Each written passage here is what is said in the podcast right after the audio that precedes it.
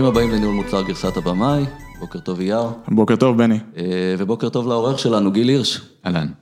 אנחנו היום באופן מיוחד מתארחים אצל, באולפן של גיל בסטרים אלמנטס. אנחנו נדבר היום על איך הופכים מנהלי מוצר בישראל לכאלה שהם ברמה עולמית, אבל לפני הכל גיל, אולי תציג קצת את עצמך, את סטרים אלמנטס. אהלן, קוראים לי גיל הירש.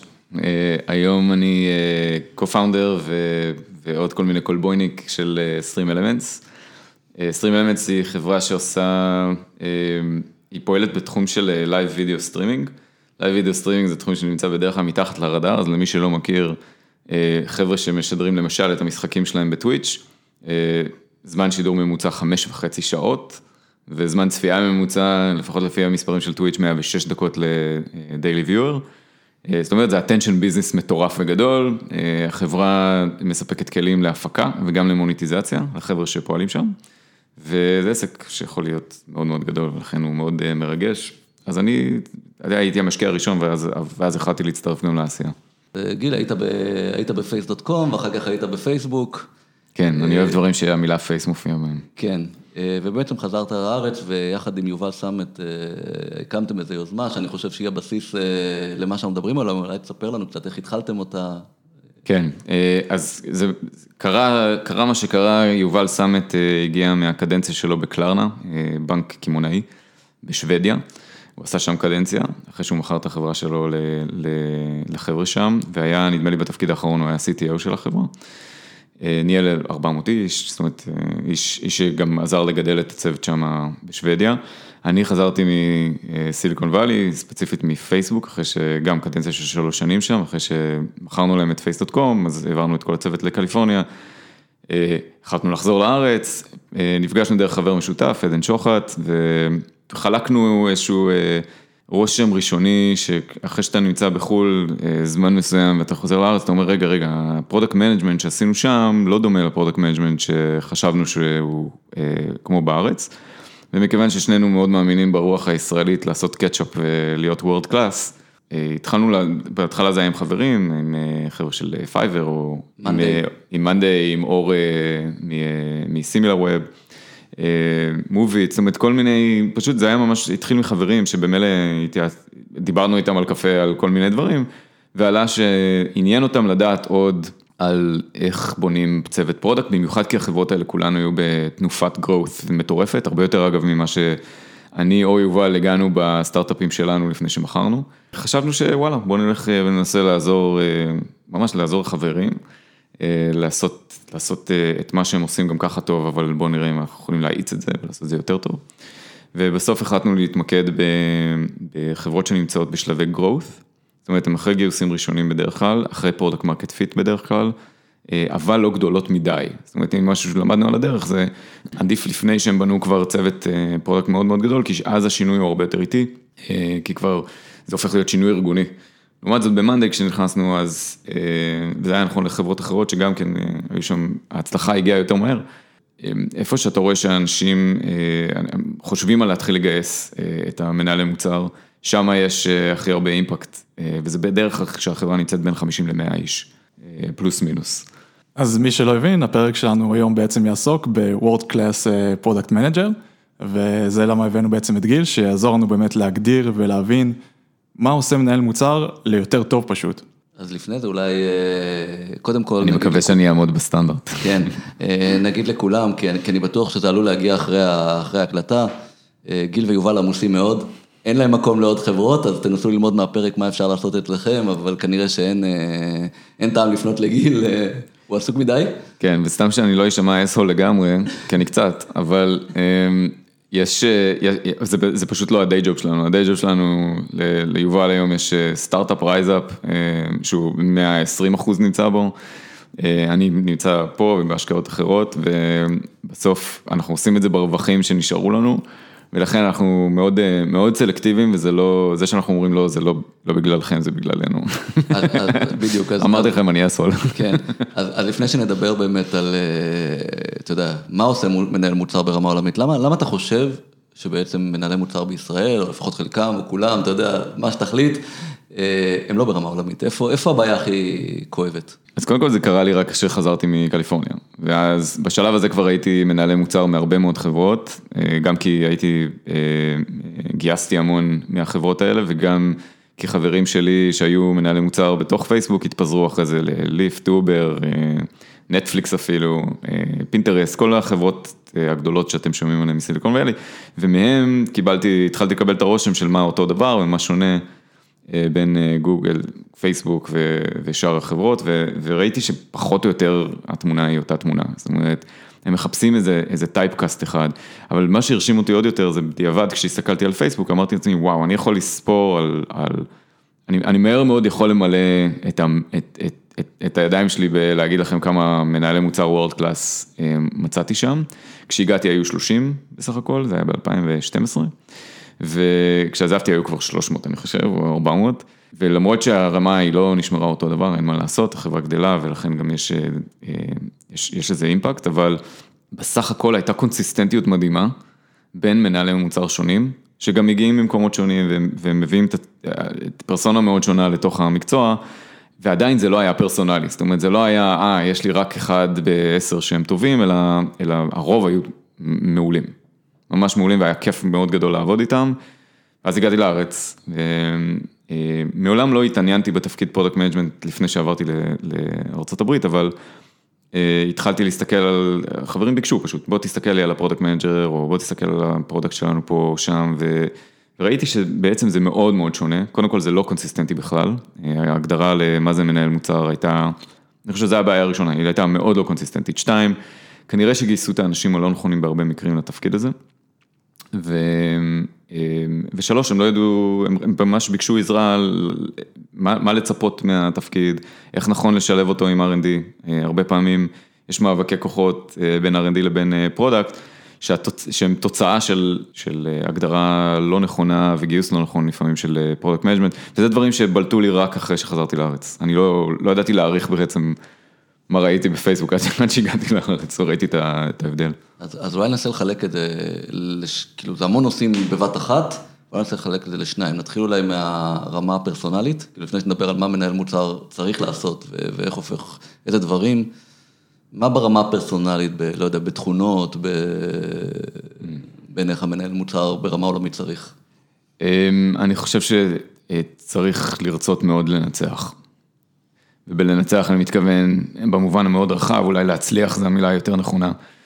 באמריקקית קוראים לזה winning, וזה מונח שמשתמשים בו הרבה, במהלך ה-lifetime השוטף של צוות, כאילו, ובארץ לא משתמשים בזה הרבה, כי יש איזה מין פחד, זה נשמע תמיד קצת גם לצאת asshole, אבל זה סוג האנשים שצריך, צריך אנשים עם אמביציה, שרוצים להצליח מאוד בשוק. ההצלחה הזאת היא הטריגר הראשון שלהם להיכנס לתפקיד כזה בכלל. זאת אומרת, הם מסתכלים על הזדמנות בשוק, הם מסתכלים על בעיה, הם מסתכלים על... זה יכול, ואגב, זה יכול להיות כל דבר שהוא לא קשור בהכרח לתחרות. זאת אומרת, בעיניי רוב אפילו המקרים של הצלחה לא קשורים לתחרות, כמו למשל Slack. אנחנו רוצים לעשות messaging בתוך enterprise, זה, זה לא כי התחרות הייתה, לא יודע, מיקרוסופט או מה שלא, כאילו, אלא לא, זה פשוט אנשים שאמרו, יש משהו שהוא עובד מעולה בתחום של consumer, בוא נביא אותו לתוך ה-workplace. ובוא נראה איך אנחנו עושים את זה, וה winning היה בוא נכבוש כמה שיותר עובדים עם הכלי הזה, לא בוא ננצח את התחרות. אז אני אומר, האמביציה הזאת זה משהו שצריך להיות מאוד חזק אצל אנשים שרוצים להיות PMים טובים. אני אגיד לכם מאיפה אני מזהה את זה הכי חזק, בשיחות עם מנכ"ל. למשל, אתה נכנס לחדר של מנכ"ל, אתה אומר לו, היי, אנחנו צריכים ללכת ימינה, שמאלה, למעלה, למטה, כן?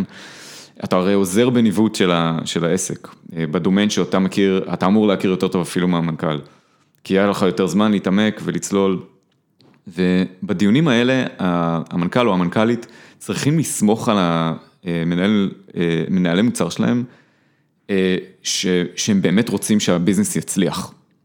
ואם הם לא מרגישים שה-PM שעומד מולם, הוא רוצה מאוד שהביזנס יצליח, אז הם לא יסמכו עליו בכלום.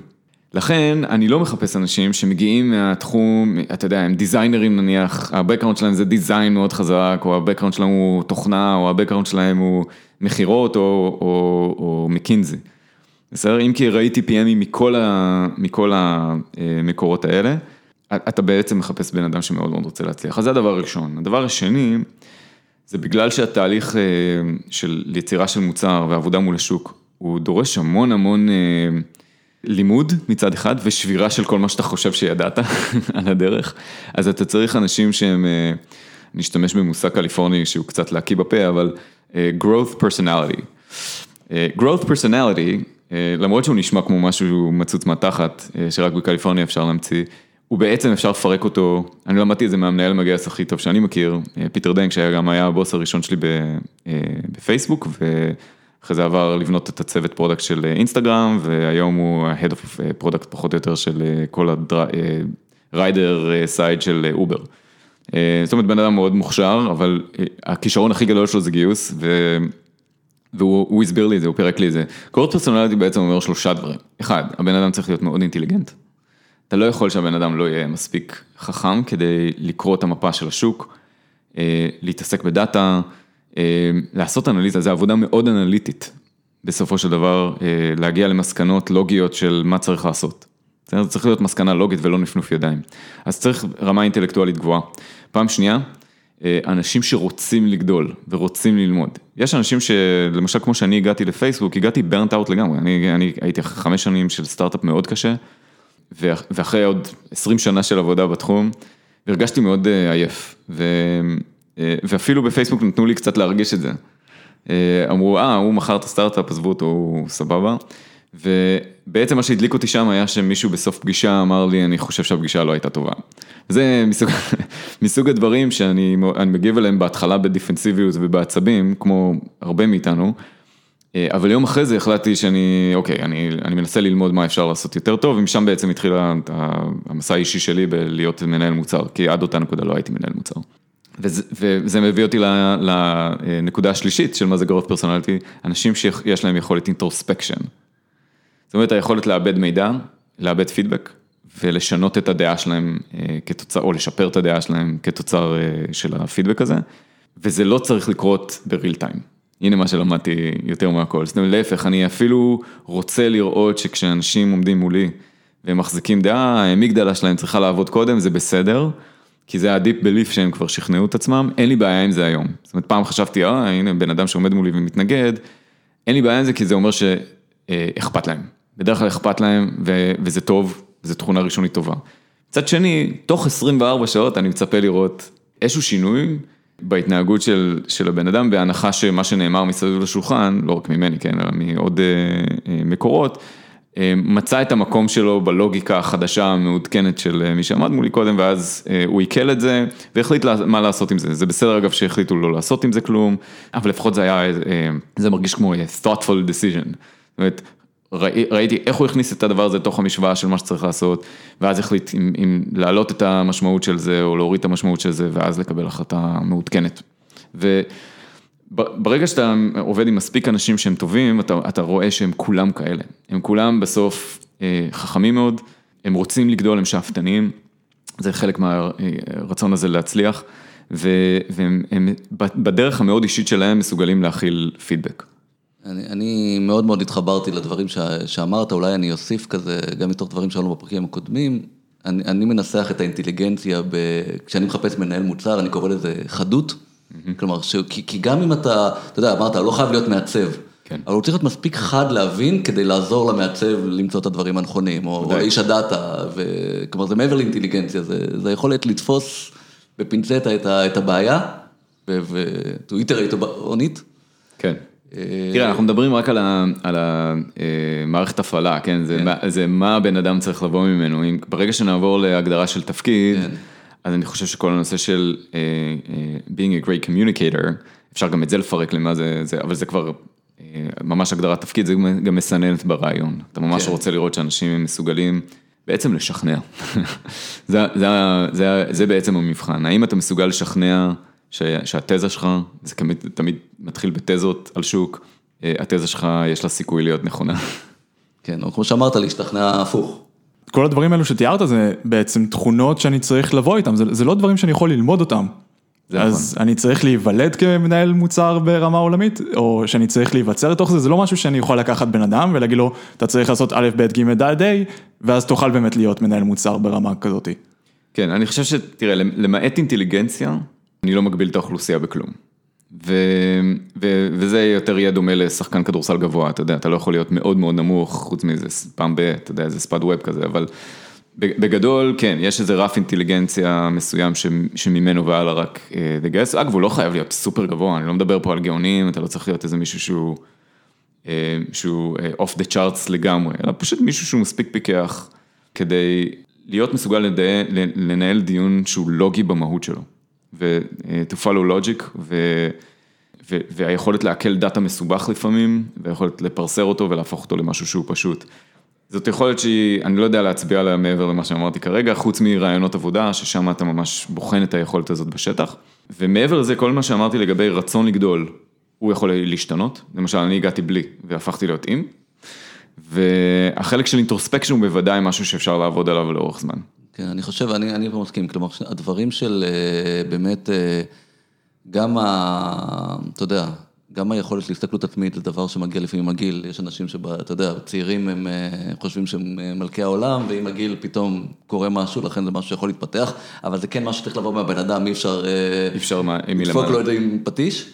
והנושא הזה של באמת, אתה קורא לזה לגדול, רצון לנצח, אבל אני אומר, הרבה פעמים אנשים מגיעים, במיוחד בארץ, מאיזה תפיסה, דיברנו על זה בפרק של מנכ"ל המוצר, מאיזה תפיסה שאומרים להם, חבר'ה, תשארו בפינה שלכם, זה, אתה יודע, זה המסגרת, והם צריכים לעשות את השיפט, כדי להפוך למנהלי מוצר טובים, את השיפט שהכל חשוב. אני צריך לנצח, אני צריך להתערב במה שצריך להתערב, זה שיפט שקורה. כן. הוא לא קורה. אז תראה, חלק מה... אני, קודם כל עבדנו עם למעלה מ-20 חברות, אז אני, אני מעריך שיש לנו השפעה מינורית לכל הפחות אה, על איך התפקיד נתפס, אה, ואנחנו עושים גם הרבה כזה, הרבה פודקאסטים והרבה... אני לא פעיל כל כך בקבוצות בפייסבוק, אני מודה, אבל כי אני, אני מוצא את רוב מה שקורה שם כרעש ותחרות על attention, ואני פחות אוהב, להתעסק עם זה, אה, מה גם שהעבודה באמת של... אה, לשנות את התעשייה חייבת להתחיל מהמנהלים ומהיזמים, אה, כי, כי ביד שלהם הכוח גם לגייס וגם להכשיר את האנשים כדי לעשות את זה, או לפחות זו התפיסה שלנו. ואני חושב שזה, יש קצת שינוי, שינוי קל, אני חושב שיש עוד דרך ארוכה עד שאנחנו נוכל להגיד, אגב, אנחנו מודדים הצלחה בזה שאנחנו נגיע לרשימה של 30 מנהלי מוצר שהם וורלד קלאס. היום אנחנו סביב ה-10. אפילו קצת יותר, יש כמה חברות שהצליחו לגדל הרבה מאוד PMים טובים, אה, אני חושב שמאנדיי נמצאת אצלנו בטופ. באמת, אני מסתכל על הצוות שם, והצוות שם הוא, הוא, הוא מעולה. On the junior side, זאת אומרת, זה עוד לא הרמה המאוד בכירה של זה, אבל ככה מתחילים, וההתחלה שם היא מצוינת, זאת אומרת, זה, זה הייתה ההוכחה הראשונה שלנו שזה יכול לעבוד בסקייל. אז יאללה, בוא נדבר על, אה, מצאנו את המנהל מוצר שהוא מעולה, עכשיו בוא נדבר על מה, מה הוא צריך לעשות כדי להיות... אה, אתה יודע מה, אני אולי אתחיל באיך מראיינים, אה, כי, כי זה where rubber meets the road בקריטריונים האלה. אנחנו, אה, אני, אני אתאר את ה playbook פחות או יותר של Silicon Valley, כן, הוא קצת biased לטובת זה של פייסבוק, אבל, ואגב, כל מה שאני אומר נמצא, אה, זה public information ב Glassdoor, אתם יכולים ללכת לשם ופשוט לעשות reverse engineering ולראות בדיוק אותו הדבר. יש בעצם, אה, יש, יש חברות שמחלקות לחמישה רולים שונים, אה, דהיינו חמישה מראיינים שונים, מראיינים חמישה אספקטים שונים של התפקיד, בפייסבוק זה היה שלושה, אבל אפשר לצמצם אותם ממש לשניים עיקריים. אה, אחד, מה שקוראים לו שם product sense, שזה הרבה מאוד product strategy, אבל, אבל גם איך אני מביא את ה product strategy הזה למוצר, וזה החלק של ה sense כנראה. אה, והחלק השני זה execution, זה איך אני מתפקד ביומיום בעצם, ומה אני, הפעולות היומיומיות שאני עושה כדי אה, to get shit done. אה, יש גם תפקיד שלישי של leadership, אבל אם אה, מראיין הוא מנוסה, הוא יכול לשזור את, את הנושא של leadership בשני הרולים הקודמים, ולכן הם, הם בעיניי לא סותרים. כן חשוב אבל שכמה אנשים יפגשו את אותו בן אדם כדי לתקן בייסים וכדי לתת לבן אדם הזדמנות כאילו to shine או to fall אה, אה, בסיטואציות אה, שהן שונות, אני מאוד בעד לגוון מראיינים, אני גם מאוד בעד לקייל מראיינים, זאת אומרת שהם כולם יהיו מקוילים על מה הסטנדרט של תשובה טובה או לא טובה, כי בניגוד לתוכנה למשל, או דאטה אנליסט, אין פה, זה לא, אתה לא מחפש תשובה אחת נכונה, שאתה יכול לבדוק אותה מול איזה... משל שכתבת קודם, ולהגיד הנה זה התשובה הנכונה, אתה מחפש תהליך חשיבה, ו, ויכולת שכנוע ואלה דברים רכים יותר, אבל הנה מה שאתה מוצא, מה שאתה מוצא, ככל שאתה עושה את זה יותר, אתה, אתה מבין שזה מאוד קרוב, ל, ל, יש תשובה נכונה, רק זה לא, זה לא תלוי במילים, זה תלוי בגישה ובהתנהלות מסוימת גם במהלך הריאיון. אז, אז נתחיל ב product sense, אני חושב שהוא גם קל יותר להסביר אותו. הוא בעצם, הוא, הוא מתחיל בשאלה יחסית רחבה של בוא נבנה מוצר ביחד. זה יכול להיות כל דבר. אני בדרך כלל אוהב לקחת מוצרים שהם אה, לא קשורים למה שהחברה עושה, ולא קשורים למה שהבן אדם עשה קודם. באופן כללי אני לא חופר בעבר של הבן אדם כמעט אף פעם, יש, יש נקודות שכן, אבל זה, זה לא ראיון, אין, אין אצלי אפילו ראיון אחד של בוא תאר לי מה עשית ועכשיו חצי שעה מדברים על מה שהוא עשה. בסדר, זה אולי בהיכרות קצת, אבל אני אבקש מהם לתמצת את זה. ואגב, זה יהיה המבחן הראשון, כבר, כבר מיד בהתחלה אני אשאל למה אתה רוצה להצטרף לחברה ולמה אתה רוצה להיות PM. ובדרך כלל שם הם דוחפים קצת מהניסיון שלהם. בחלק הזה של האינטרו, אני גם נותן להם דוגמה אישית, אני אומר, אני עשיתי, אני קוראים לי גיל, אני מתאר את העבר שלי מאוד בקצרה, ואני נותן גם למה אני אוהב את החברה הזאת על הדרך. וזהו, ואני עוצר, וזה אולי נכנס בחמישה משפטים. ואני עושה את זה בכוונה כדי לקייל את מי שנמצא מולי, על מה זה התשובה שאני מצפה לשמוע מהם. ועוד פעם, לא, לא, לא, לא כולם יקלטו את הרמז, חלק מהם צריך יהיה לעצור אותם, אין לי עם זה בעיה, אני רק רוצה שכשאני עוצר אותם, כבר בנקודה הזאת, הם יבינו שאני מקייל אותם ל- ל- put your game on as a communicator. זה אומר, תגיד בכמה שפחות מילים את מה שאתה רוצה להגיד. או תעביר את המסר הזה עם הרבה מילים, לא אכפת לי, תדבר הרבה בזמן קצר, אבל אני, אני לא רוצה לבזבז את זה יותר מדי זמן. החלק היותר עיקרי זה בוא נבנה משהו ביחד, כאמור מוצר שהוא לא, לא מגיע מהעבר של הבן אדם ולא משלי, כדי למנוע בייסים. עכשיו בייס קיים בכל מקרה בשאלה כי אני רגיל לשאול אותה כבר, זה יהיה משהו כמו בוא נבנה מוצר למחפשי דירות, בוא נבנה מוצר לאנשים שרוצים לבנות חופשה עם עוד משפחה ביחד, חופשה, חופשה של קבוצה, לא טיול מאורגן, כן, אלא חופשה של קבוצה. משהו שהוא מאוד מקובל בארצות הברית, קצת פחות בארץ, אבל עדיין אפשר להבין כמה הדבר הזה מאוד מסבך את תהליך, תהליך החופשה, ובכל אחד מהם יש דגש אחר קצת, כן? זאת אומרת, למשל לארגן, להיות מארגן של חופשה משותפת עם עוד משפחה, זה מאוד עניין של ניהול מוטיבציות. כי המוטיבציות יהיו מאוד שונות, אחד רוצה קרבה לככה, שני יש לו ילדים ככה, שלישי, זאת אומרת, יש פה, יש פה מורכבות שהיא מאוד מאוד גדולה, ויש פה גם הבנה שיש פה צ'מפיון או צ'מפיונים של המהלך הזה, ורמת שיתוף הפעולה ביניהם תגדיר את ההצלחה לפעמים של החופשה, כן או לא, yada yada, זאת אומרת אפשר לקחת את זה להרבה מאוד עמקים מכאן, וזה משהו שאני כן מחפש, שמי ששאלתי אותו את השאלה הזאת יבין שזה המהות בעצם של השאלה. איך לעזאזל ניגשים לנהל את כל המוטיבציות האלה, כי זה חתיכת shit show. ומי שאגב, בתור אחד שארגן כאלה חופשות, אז אני, אני מאוד אוהב את השאלה הזאת, כי אני, אני באמת באופן אותנטי מחפש פתרונות. לראות האם יש פה פתרון טכנולוגי שיכול לעזור. מחפשי דירות גם כן בעיה מאוד נפוצה, עוד פעם, זה דברים שאמורים להתחבר אליהם בלי market research גדול. זאת אומרת, אני לא צריך פה שאתה עכשיו תשב מול מחשב ותגגל לי איזה נישה של איזה שוק שלא הכרת קודם, אלא אתה אמור להתחבר לדבר הזה, גם אם אתה בעצמך מעולם לא חיפשת דירה להשכרה. ובוא נניח שאנחנו מסתכלים רק על דירות להשכרה בערים גדולות אפילו, לא יכול להיות שאתה לא מבין מה, מה עובר על האנשים שמחפשים את זה, בעיקר כי, וגם הנה, הנה עוד עיקרון מנחה, פה יש לך בעיה של supply ו-demand, וזו בעיה שנמשכת כבר הרבה מאוד שנים, שהסופלייר משמעותית יותר קטן מה-demand, ולכן יש פה איזה סוג של, סוג של בלנס שצריך לקחת אותו בחשבון כשאתה ניגש לפתרונות. זה סוג של שאלה שיכולה למשך חצי שעה גם, שהיא מתחילה באוקיי, מה ההזדמנות בעצם? ונגמרת בלמטה בדרך כלל באוקיי, צייר לי את המסך הראשון. פה נכנס האלמנט של לקחת בעצם את התזה שבנית עד אותה נקודה, כי זה בעצם מה שאתה רוצה, אתה רוצה לראות שבן אדם בונה תזה, של למה זה חשוב, למה הוא חושב שזה יכול לעבוד. על הדרך אני מנסה לשאול גם איך היית מודד הצלחה. בסדר, כי זה, זה ה-corner stones of a good hypothesis, זה, זה הלמה, מאיפה ה-confidence מגיע. על הדרך אם אתה זורק core principles אני מאוד אשמח, אבל לא חובה, אבל כן אני מאוד ארצה לשמוע איך אתה הולך למדוד הצלחה. והרבה פעמים אני צריך לשאול את זה. עכשיו, כבר בשאלה של צייר לי את המסך הראשון, אתם תראו שאנשים מציירים או, מל, או מלבן מאונח או מלבן מאוזן. דהיינו או desktop או mobile, והם שוכחים להזכיר למה, כאילו הם ניגשו לזה. אז בדרך כלל זה גם נקודה כבר ששואלים כבר שם, אפשר לעצור ולשאול למה. ויש הבדל מאוד גדול בין desktop ל mobile, ואני מצפה שאנשים שכבר הגיעו איתי לשלב הזה, ידעו לקחת את התזה שממנה הם התחילו, ולחבר את זה להחלטה של mobile first או desktop first, וחלק יגידו אני רוצה גם וגם, וזה יהיה אם יפתרו לי בפתרונות אה, טכניים, ריאקטיב ווב את הבעיה, אני אגיד להם לא, אם היית חייב לבחור רק אחד, כאילו מה היית... בוחר, זאת אומרת, המראיין פה צריך, זה זה לוקח זמן אגב לראיין אה, טוב בזה, לי לקח אה, לפחות עשרה ראיונות עד שהרגשתי מספיק נוח אה, לחרוץ גורלות, זה לא שלא חרצתי בעשרה ראשונים, אבל העניין פה הוא to coach, the, כאילו, את הצד, לעשות coaching לצד השני, כדי שבאמת לתת לו את הסיכוי הכי טוב לענות נכון. זאת אומרת, המטרה שלי היא לא להפיל אותם, לא לשים להם מלכודות, מכשולות, אלא לתת להם את הסיכוי הכי טוב, אבל אני לא הולך בדרך כלל להגיד להם מה התשובה. וזהו, וזה, אז מסתיים הרעיון הזה, יש עוד כל מיני שאלות כאלה של product sense, כמו למשל, תאר לי את המוצר אה, או ה-service שאת, שאתה חושב שהוא הכי, אה, או שאתה הכי אוהב, או פשוט, או well designed.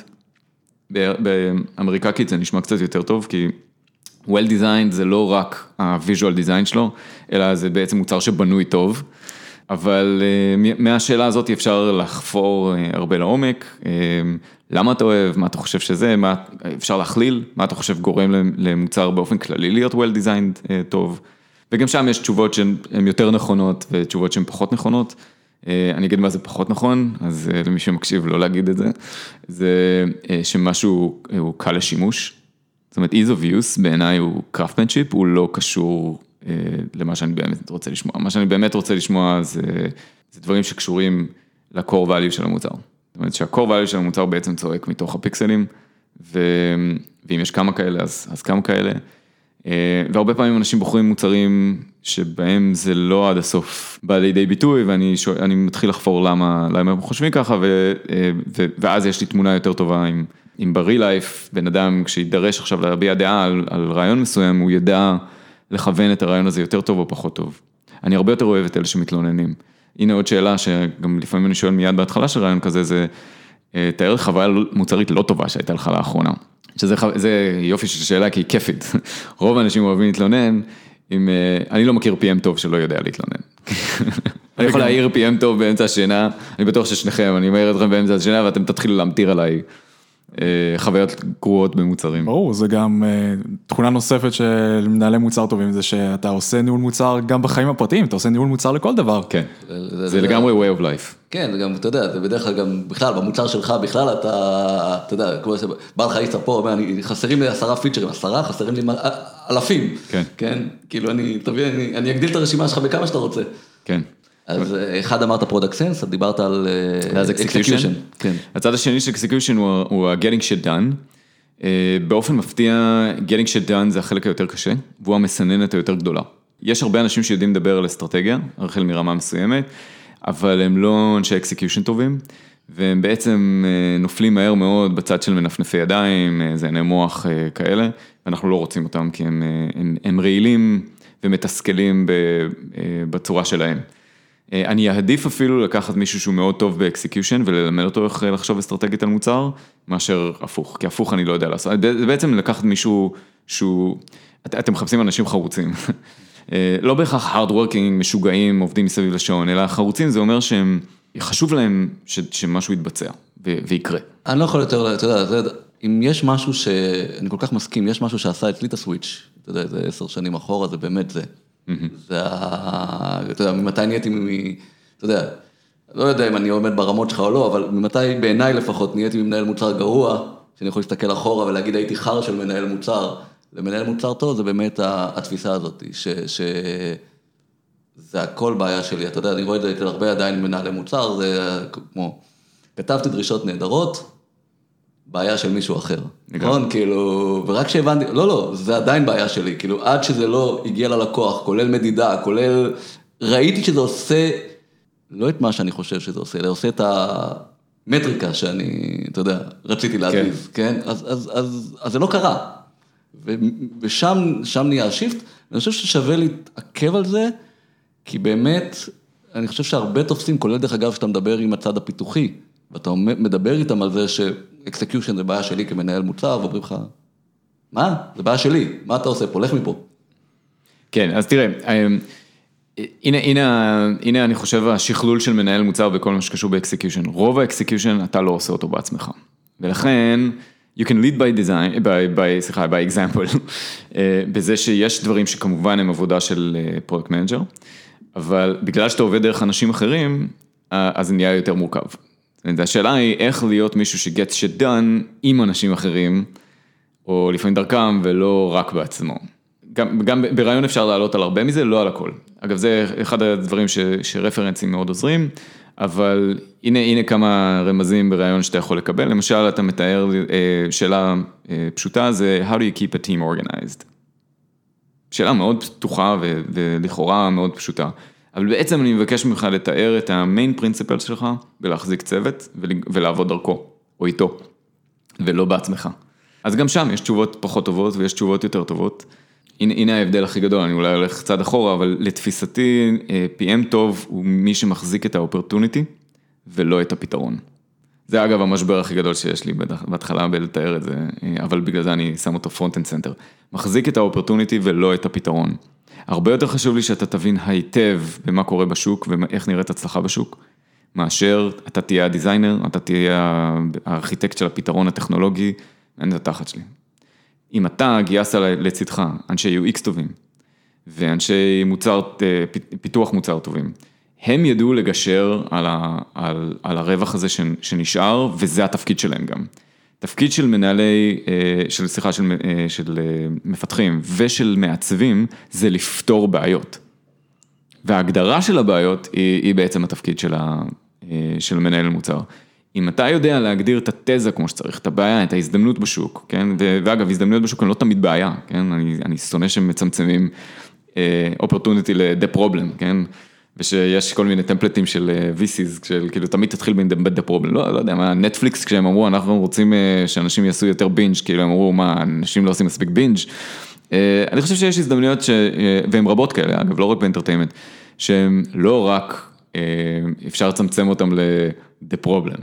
אז לפ... הרבה פעמים זה כן, אבל, ובמיוחד בפיצ'רים, כן, באנו לפתור איזה מצוקה או איזה pain, או איזה gain אפשרי שהם לא מקבלים, ידה ידה, אבל אני מחפש בקיצור אנשים שיודעים לתמוך בצוות שלהם דרך זה שהם מורידים למטה את האופרטוניטי, בצורה של תזה מאוד פשוטה, ברורה, גולס, אה, והם, והם בעצם מעבירים את העומס של השוק אה, לצוות, לצוות כולו. זאת אומרת, הנה, הנה ההזדמנות, זה מה שאתם בעצם צריכים להצליח בו ולנצח בו, וככה אנחנו נדוד את ההצלחה שלנו. מכאן יש cadences, כי באקסקיושן חשוב מאוד לבנות cadence, קצב של צוות, ויש הרבה מאוד סגנונות של איך לעשות את זה, גם פה אין תשובה אחת נכונה. יש כאלה שעושים dailies, יש כאלה שעושים weeklies, אני לפחות מצפה לשמוע על weekly.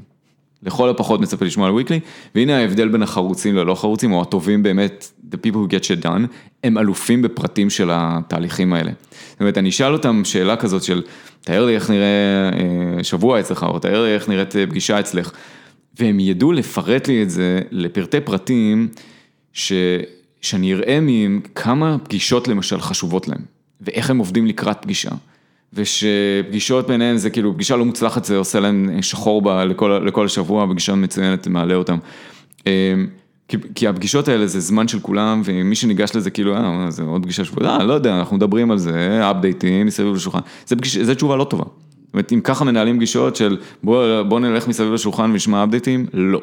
התפקיד של פגישה טובה, היא שאנשים שהיו בחדר, שזה אנשים שעובדים, יצאו מה, אה, מהחדר עם שני דברים, אחד מוטיבציה לעשות את מה שהם צריכים לעשות, ושתיים עם, עם אה, תמונה מאוד ברורה של מה הם הולכים לעשות השבוע. זה לא שאין רפלקשן uh, uh, אחורה של היי, מה היה עם הבאג ההוא? ומה עם... זה קורה, זה בסדר, אבל האסנס של הפגישות השבועיות האלה, בהנחה שהן קורות, זה לכוון את הצוות קדימה, ולדאוג שהוא יישאר על, על נתיב ברור, ויש דרך להשיג את זה, ועוד פעם, יש יותר מדרך אחת לעשות את זה, ואני רוצה לשמוע מהאנשים שעומדים מולי איך הם עושים את זה, אז זה צד אחד של execution. צד אחר של execution הוא um, הצד האנליטי יותר, אז אנחנו קצת, פעם, פעם קראו לזה logician בפייסבוק, זה היה תפקיד נפרד, כאילו שראיינו עליו, אבל איחדו אותו עם execution, זה בעצם שאלות על trade-off ים. כי אנחנו צריכים, בשוטף שלנו, אם תשימו לב, אחד הדברים שאנחנו עושים כל הזמן, זה החלטות לכאורה קטנות, כן להריץ טסט, לא להריץ טסט, כן לעשות ככה, לא לעשות ככה, לשים את, אה, לא יודע, את, אה, את אה, אורי על, על הקוד הזה או על הקוד ההוא, כן לתקן את הבאג הזה או לעשות משהו אחר, זאת אומרת trade-off ים. אנחנו כל היום מתעסקים בפריוריטיזציה. ופריוריטיזציה נובעת עוד פעם מה, מהכוכב צפון הזה ש, שאתה צריך להגיע איתו מראש לתוך כל התהליך הזה, ואני רוצה לשמוע את זה, ואז אנחנו ממש שואלים שאלות trade-off ים, כמו למשל, לא יודע, הכנסנו קוד, זה יכול להיות ממש ברמה של מוצר, הכנסנו קוד חדש, נניח ל-Eko app, כן, שמאט את ה-startup time ב-300 millisecond, בסדר? האם אנחנו עושים shipping למוצר, כן או לא?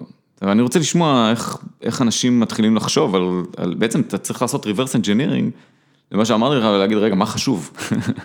זה בעצם השאלה המהותית, מה חשוב? כי 300 millisecond הזה, הוא, הוא יכול להיות כלום בפיתה, והוא יכול להיות מאוד חשוב, ואתה לא תדע את זה אם לא תבנה framework של להגדיר מה זה חשוב. זאת אומרת, זה בעצם התרגיל, התרגיל הוא תמיד, ואגב, בכל שאלת trade-off, השאלה היא בעצם, מה חשוב? מה חשוב, ואתה מצפה לשמוע מהצד השני ש, שמבינים, זה הצד האנליטי יותר, זה הצד ש, שהוא חד, שחושב מהר על, ה, על העסק הזה וצריך להגיע אליו יחסית מהר, כי, כי תקשיבו, זה קורה כל הזמן, כל יום, כל היום. אני רואה, אנחנו, אני ביום אחד כזה פה, כנראה יידרש לשאלות שקשורות ב-trade-off, באופן explicit או implicit, 20 פעם. 20 פעם לפחות, ואני בטוח שהחוויה שלכם היא לא שונה מזה.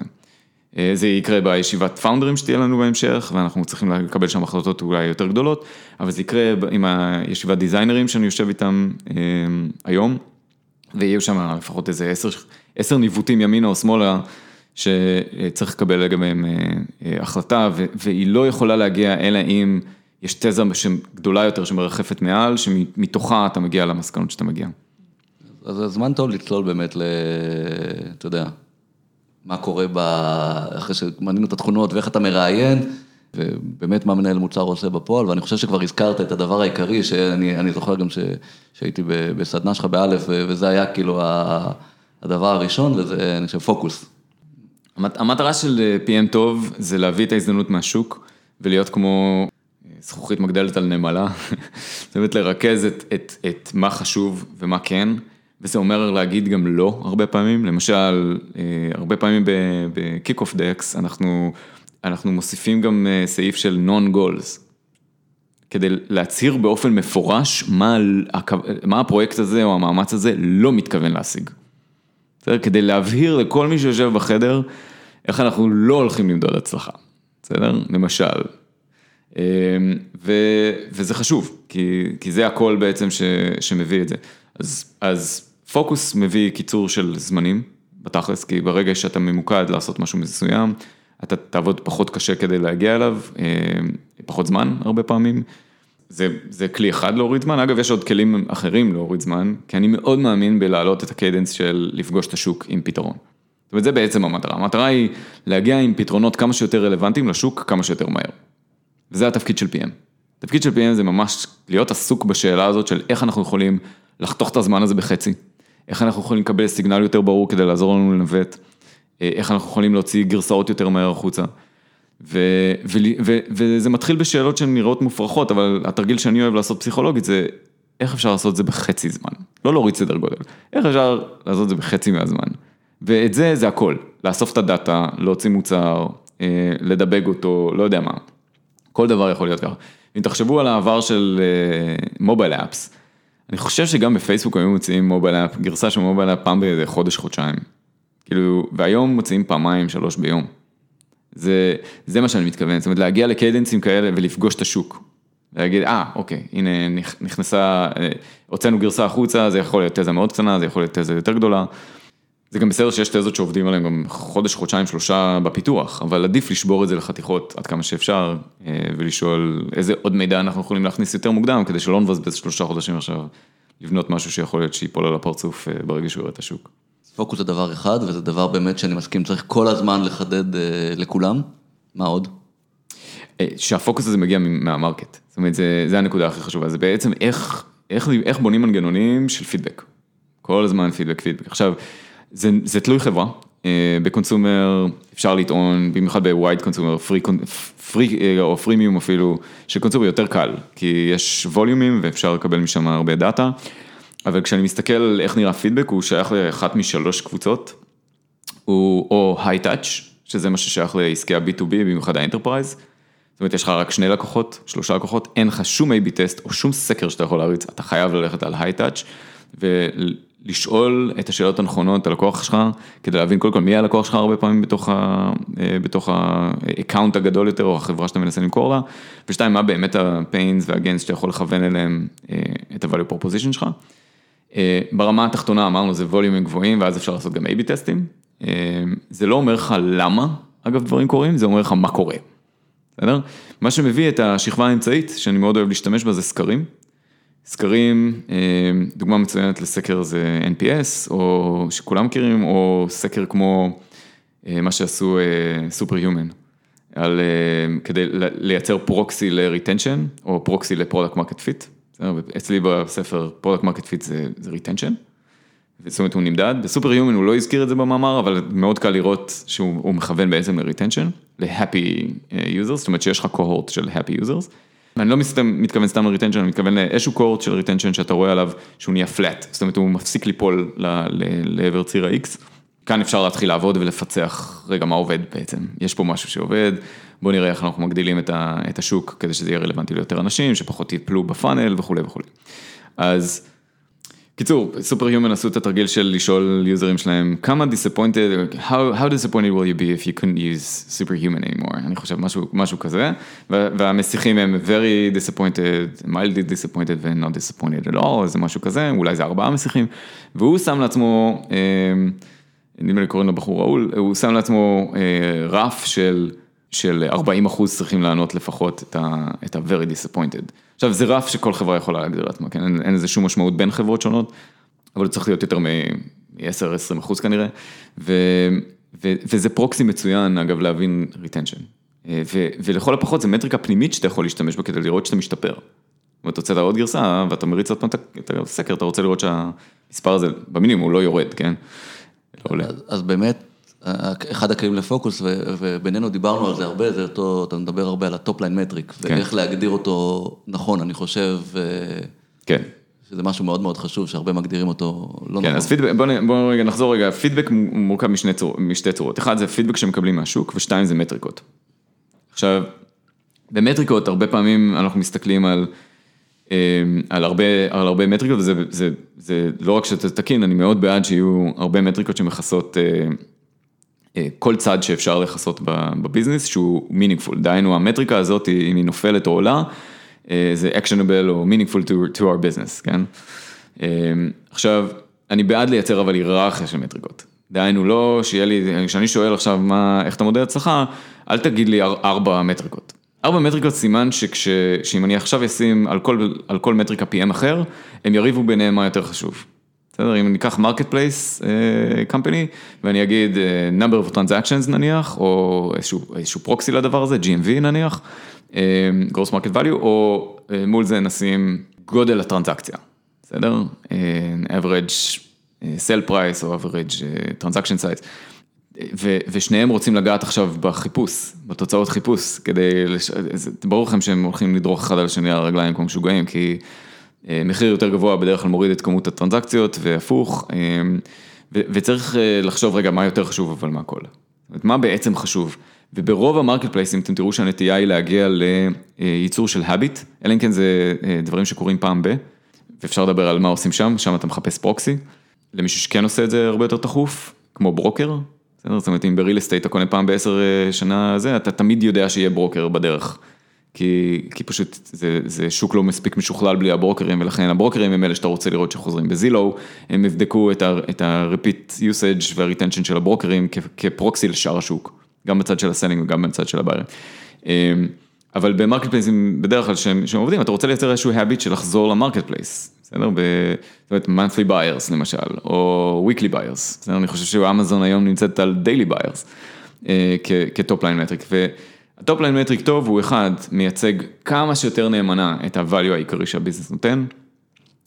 שתיים, פשוט מאוד לחישוב, לא איזה משהו מאוד מתוחכם, מאוד עם ratios ומשקלות ועוד כל מיני דברים כאלה, אני, אני די נגד הדברים האלה, אני מחפש דברים פשוטים, למשל מסנג'ר זה היה messages sent, כאילו פשוט לא messages sent, לא, לא conversations ולא סשנים ולא כל מיני דברים שהם הרבה יותר קשים לחישוב, והרבה יותר גם נתונים למניפולציה. אלא פשוט messages sent, כן? כי גם אפשר להוכיח בדיעבד בקורלציה שהדבר הזה הוא גם correlated עם הצלחה בשוק. יותר מזה, אני בעד ללכת עכשיו ל-addressable market שלך ולתאר את כולו עם אותו top line metric. זאת אומרת, אם פה ב-stream elements אנחנו מודדים weekly active streamers, כשאקטיב זה ההגדרה שלנו, זה אנשים שהם, אה, יש להם fellowship מסוים וגם עולים לשידור יותר מ-X פעמים בשבוע. את שאר השוק אנחנו נתאר, את הפוטנציאל בשוק אנחנו נתאר באותם מושגים. זאת אומרת, כמה weekly active יש בכלל השוק, ואז אני יודע גם לשים גולס שנתיים. אני יודע מה זה 50% מהשוק, אני יודע מה זה 75% מהשוק.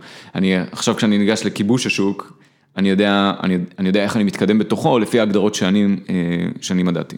הייתי מחדד, אמרת את זה כזה בין השורות, אבל אולי נחדד למאזינים, זה הנושא הזה שמה שאתה מודד, עד כמה שיותר, שתוכל להגיב על זה מהר. כלומר, אחת הבעיות, במיוחד ב-B2B, כן. כל מיני מטריקות שבסדר, הם אחלה, אבל אתה יכול לראות חודשיים אחרי כשהם זזו לאנשהו, אז, אז אתה לא יכול מהר להגיב עליהם. לגמרי. אה, ב-B2B הטריק הוא, הוא להיזכר שבעצם אתה רוצה למדוד ערך. ולא כסף, למשל. MRR, ARR בעיניי, אה, תמדדו אותם, בוודאי שצריך למדוד אותם, אבל זה חרא של מטריקה. כן, שנה אחרי, במיוחד ARR, שנה אחרי, אז תדע שהלקוח לא מרוצה. למשל, למשל, גם ב-MRR זה קורה. אה, תחשוב שאתה מנהל חדר כושר, אתה יכול למדוד את החדר כושר שלך בשתי צורות. אחד, זה כמה משלמים חודשיים יש לי. בסדר, מה שכנראה יסתיים בטרגדיה של להרים טלפון כשנגמר החידוש ולהגיד, היי, אה, בני, אני רואה שהמנוי שלך הולך להיגמר, אמ, מה דעתך להצטרף? ואתה אומר, יא בן זונה, אני שמונה חודשים לא מגיע אליך, קודם תחזיר את הכסף, אחרי זה נדבר. לעומת מנהל חדר כושר, שאני לא מכיר כזה, אבל אני מניח שיש כאלה אגב, אה, ש, שמסתכל על כמה מהמנויים שלו מגיעים כל שבוע, לפחות פעם בשבוע לחדר כושר. זה מביא אותך לחשיבה אחרת לגמרי על הביזנס שלך, זה קודם כל אומר, רגע, איך אני מעלה את המספר הזה? איך אני מייצר retention, אז אני אוסיף פילאטיס, או אני אה, אה, אשאל אותם על למה הם לא עולים על המכונה X שהשקעתי בה כסף יותר, כי אני חושב ש...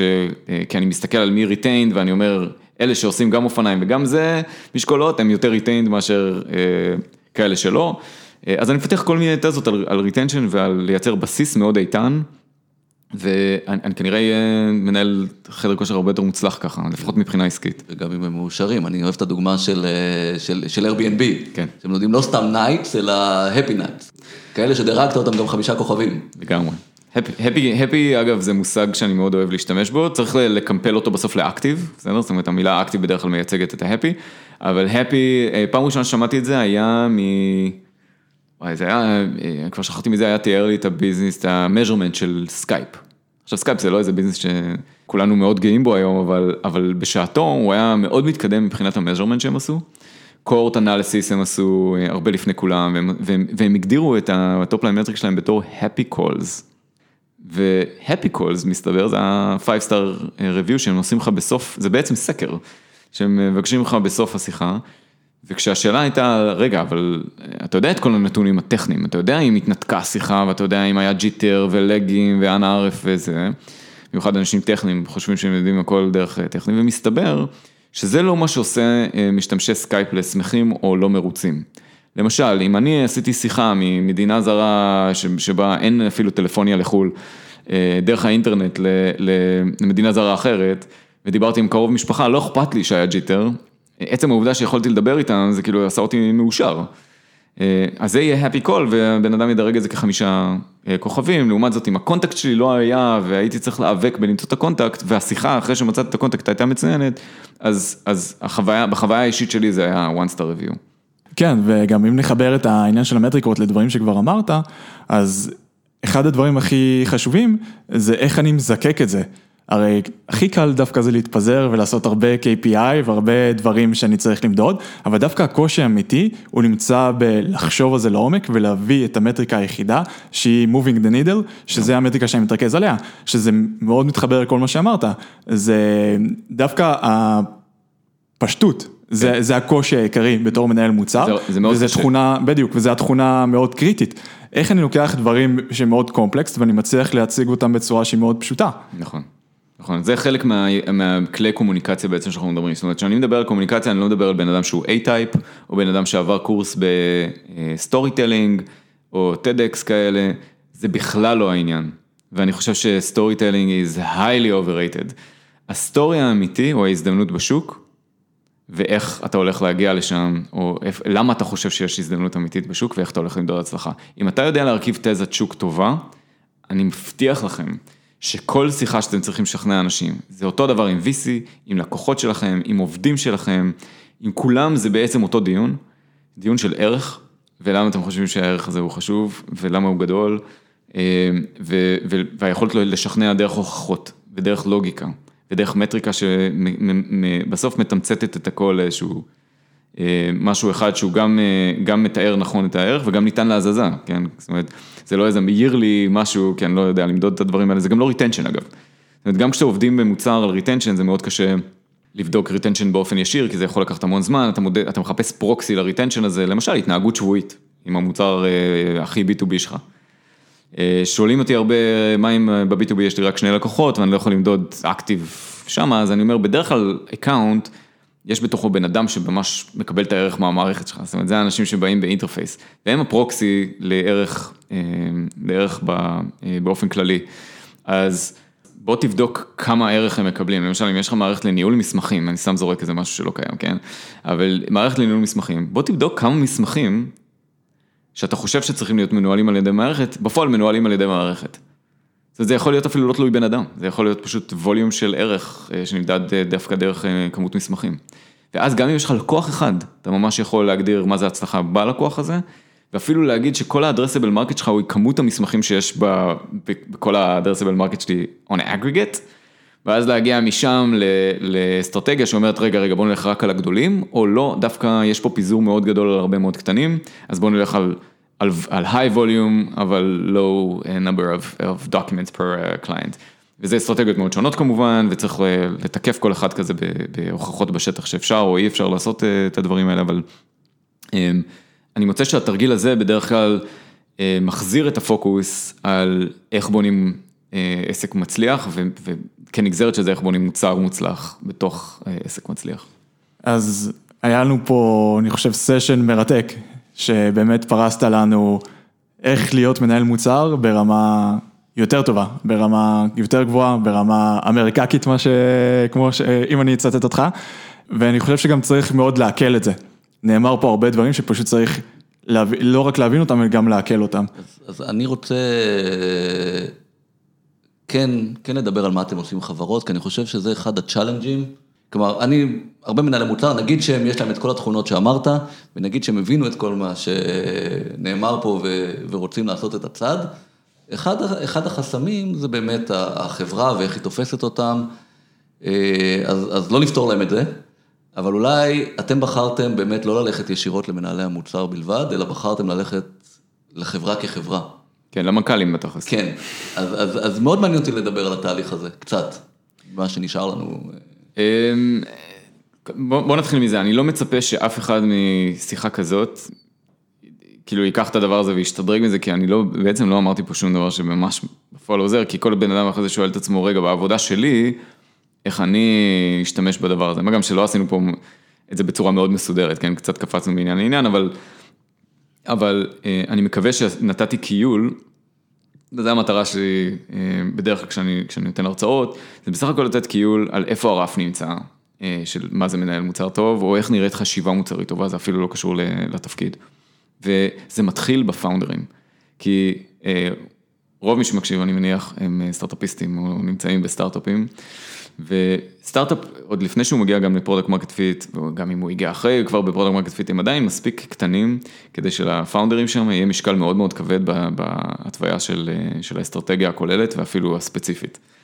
אז, אז, אז קודם כל השיחה היא מופנית ליזמים, שכשהם חושבים על ה business שלהם, איך נכון לחשוב על ה business שלהם, איך לתאר אותו, מה תזת השוק בעצם אה, שמרחפת מעל ה business שלהם. ואז איך לתקשר למטה, לכל הצוות, מה חשוב ולמה. ואז למנהלי מוצר שחיים בפנים, הרבה יותר קל לקחת את זה, וזה זה כמו צלחת, לבנות צלחת פטרי טובה לאנשים, אבל זה לא רק מנהלי מוצר אגב, זה גם, מסתבר שברגע שאתה עושה את זה כמו שצריך, הצלחת פטרי הזאת מגדלת דיזיינרים יותר טובים, ומגדלת אה, מפתחים הרבה יותר מודעים, וזה פשוט עובד יותר טוב uh, across the board. Uh, אז, אז קודם כל האמירה היא אמירה ל, ליזמים, ובגלל זה אנחנו מתחילים לעבוד איתם, כי אם זה לא יבוא מהם, והשינוי חשיבה הזה לא יבוא מהם, והצורך פתאום אה, להתמקד, כן, בקומוניקציה שלהם מול שאר החברה גם, ומה חשוב, אה, למשל המטריקת כטופליין או ההיררכיה של המטריקות, אה, ולהביא את התמונה של השוק פנימה, אז, אז אה, אה, זה לא אומר שהם לא יכולים להצליח או להצליח ככה, זה פשוט יהיה יותר קשה משמעותית. אז שאלה אחת מכשילה קטנה. רגע, ואני אני רק אוסיף עוד משהו אחד, זה, אז אנחנו מלווים אותם במשך אה, בין חודש לחודשיים, תלוי, ב-ongoing כדי לבנות לפחות מסע אחד של תזה, זה יכול להיות פיצ'ר, זה יכול להיות growth, רן, לא דיברנו על growth מול 0 ל-1 גם, אבל אני, אני, אני רק אגיד, יש לפני ואחרי product market fit, אז נורא תלוי איפה החברה נמצאת, או איפה הפיצ'ר הספציפי שהם רוצים לדחוף, והרבה פעמים אם אפשר לעשות משהו על growth, נעדיף growth, כי זה, התוצאות הן הרבה יותר קצרות. אה, אז אמרת שאתה מודד את היוזמה שלכם אה, בתוצאה הסופית של לפחות 30 מנהלי אה, מוצר טובים. עכשיו כן. זה מטריקה של בסוף, זוכר דיברנו על זה שאתה רוצה proxy, שאתה יכול למדוד ביומיום. אז איך אתם מודדים את עצמכם בתוך התהליך? כלומר, נכנסתם לחברה, ואיך אתה מודד שאתה עושה את העבודה טובה? האמת שמה שאנחנו עושים זה הקוליפיקציה לפני הכניסה לתהליך. ברגע שאני בתוך התהליך, אני בדרך כלל כבר לא יכול להפסיק אותו, אבל הוא גם נמשך כולה חודש, חודש וחצי בממוצע, כן? אז, אמ, אז, אז השאלה שלנו היא, לפני שאנחנו בוחרים לעבוד עם חברה, זה האם החברה הזאת היא, היא אה, מתאימה. שזה אומר, אחד, הרושם הראשוני שלנו משיחה של, שהמנכ"ל הוא growth personality, או המנכ"לית. לא חייב שיהיה להם אה, מנהל מוצר בכלל בצוות, זאת אומרת, לא, זאת לא הדרישה, אבל אחד, אני רוצה לראות מישהו שהוא כנראה growth personality שעומד מולי. אה, ושתיים, אה, רוצה, פשוט לעשות את השינוי הזה, אני, אני לא יכול לדחוף בגרון לאף אחד כלום. ואגב, אני גם לא תמיד יודע מה נכון, לא אני ולא יובל יודעים מה תמיד נכון. זאת אומרת, בסוף ההחלטה האחרונה של לדעת מה נכון לעסק שלך היא שלך. אז אנחנו מביאים איזושהי פרספקטיבה, הפרספקטיבה הזאת היא כנראה יותר נכונה ממה שאתה רגיל לעבוד איתו עד היום, אבל כמה מזה רלוונטי לך, איך אתה הולך ליישם את זה אצלך, אנחנו לא באים עם פריימק מאוד מאוד ספציפי, בכוונה לא. כי אני לא מאמין בפריימורקים מדי ספציפיים, אני חושב שפריימורקים ספציפיים הם, הם, הם הם יוהרה שצריך לעקור מהשורש. לפעמים Jobs to be done זה דבר נכון לעשות, לפעמים, אה, לא יודע, אה, כל, תשלפו כל מה שאתם רוצים. הכל, יש בו שימוש בקונטקסט מסוים, אבל אנחנו מחפשים משהו שהוא הרבה יותר גבוה, הוא הרבה יותר אה, מטא, כתפיסה שהוא, שהוא עדיין framework, ולכן גם שם יכולות ליפול טעויות. אני אוהב את הציטוט של אה, המנכ"ל של נטפליקס בקטע הזה של, אה, הוא אומר, If you dummy proof the processes, you get only dummies working for you. זה לגמרי ככה. זה לגמרי ככה, ואנחנו מחפשים אנשים שהם, שהם ממש רוצים לשתף פעולה, זה צד אחד, וצד שני, שהחברה שלהם אה, מתכוונת לפחות, אה, על הנייר, כן, לגדול אה, ולגייס, לא יודע, חמישה עד עשרה PMים לפחות בשנתיים שלוש הקרובות, ואז זה יביא אותנו לרשימה שאנחנו רוצים. בסדר? ואז אני כן שואל את עצמי, אני מודד את עצמי, כמה חברות כאלה יצאנו מהתהליך איתם, שהרגשנו שאם הם באמת יצמחו לאן שהם רוצות לצמוח, אז יש להם סיכוי מאוד גדול להצליח. ומבחינתנו, אגב, הרף שם הוא די נמוך, זאת אומרת, מצידי ששליש או רבע אפילו מהחברות ש...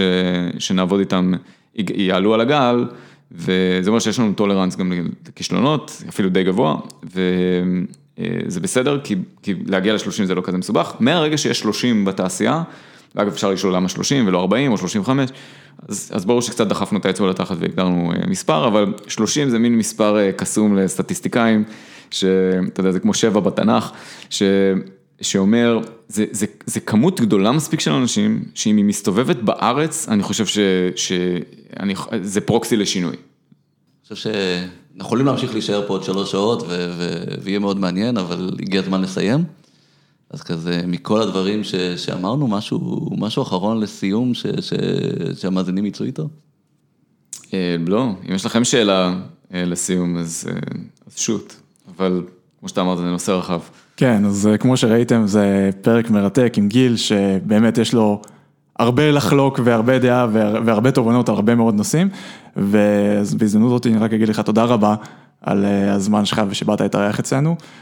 אז אה, אולי שאלה למאזינים, אם, אם משהו מתוך מה שדיברנו, אה, אתם חושבים שאפשר לקחת ושווה לעשות פרק, ויש לכם מספיק שאלות לתוך הדבר, אני מבטיח לנסות להביא את גיל עוד פעם. כן, מה גם שאתם באתם אליי, אז זה יותר קל לי. כן. קיבלתי קלאב. לגמרי. טוב, אז איפה מוצאים אותנו? אז כרגיל, את אה, גיל אפשר למצוא בפייסבוק, מתברר לא, סליחה, מתברר שאי אפשר למצוא אותו בפייסבוק, אה, אפשר למצוא אותו בגוגל, אה, פרטים עליו. אפשר גם בפייסבוק. גם בפייסבוק. פייסבוק, כן, יש פרופיל? אפילו slash גיל. וואלה, אוקיי, מעניין. שם של קומביניונר. אבל את הפרקים שלנו ופרקים אחרים, אז אפשר למצוא בגוגל, פשוט תעשו ניהול מוצר גרסת הבמאי. מוזמנים להצטרף גם לקבוצה שלנו בפייסבוק, להעלות שם באמת מה עניין אתכם יותר בפרק הזה, שנוכל באמת לפתח את זה לכיוונים אחרים, להעלות פרק אה, במיוחד על נושאים שיותר מצאתם שהם מאתגרים, מעניינים אתכם. וכמובן להשאיר תגובות חיוביות, שליליות, אנחנו מקבלים הכל. חמישה כוכבים באייטיון בלבד, אנחנו לא בעד כוכב. בסדר גמור, אז תודה רבה.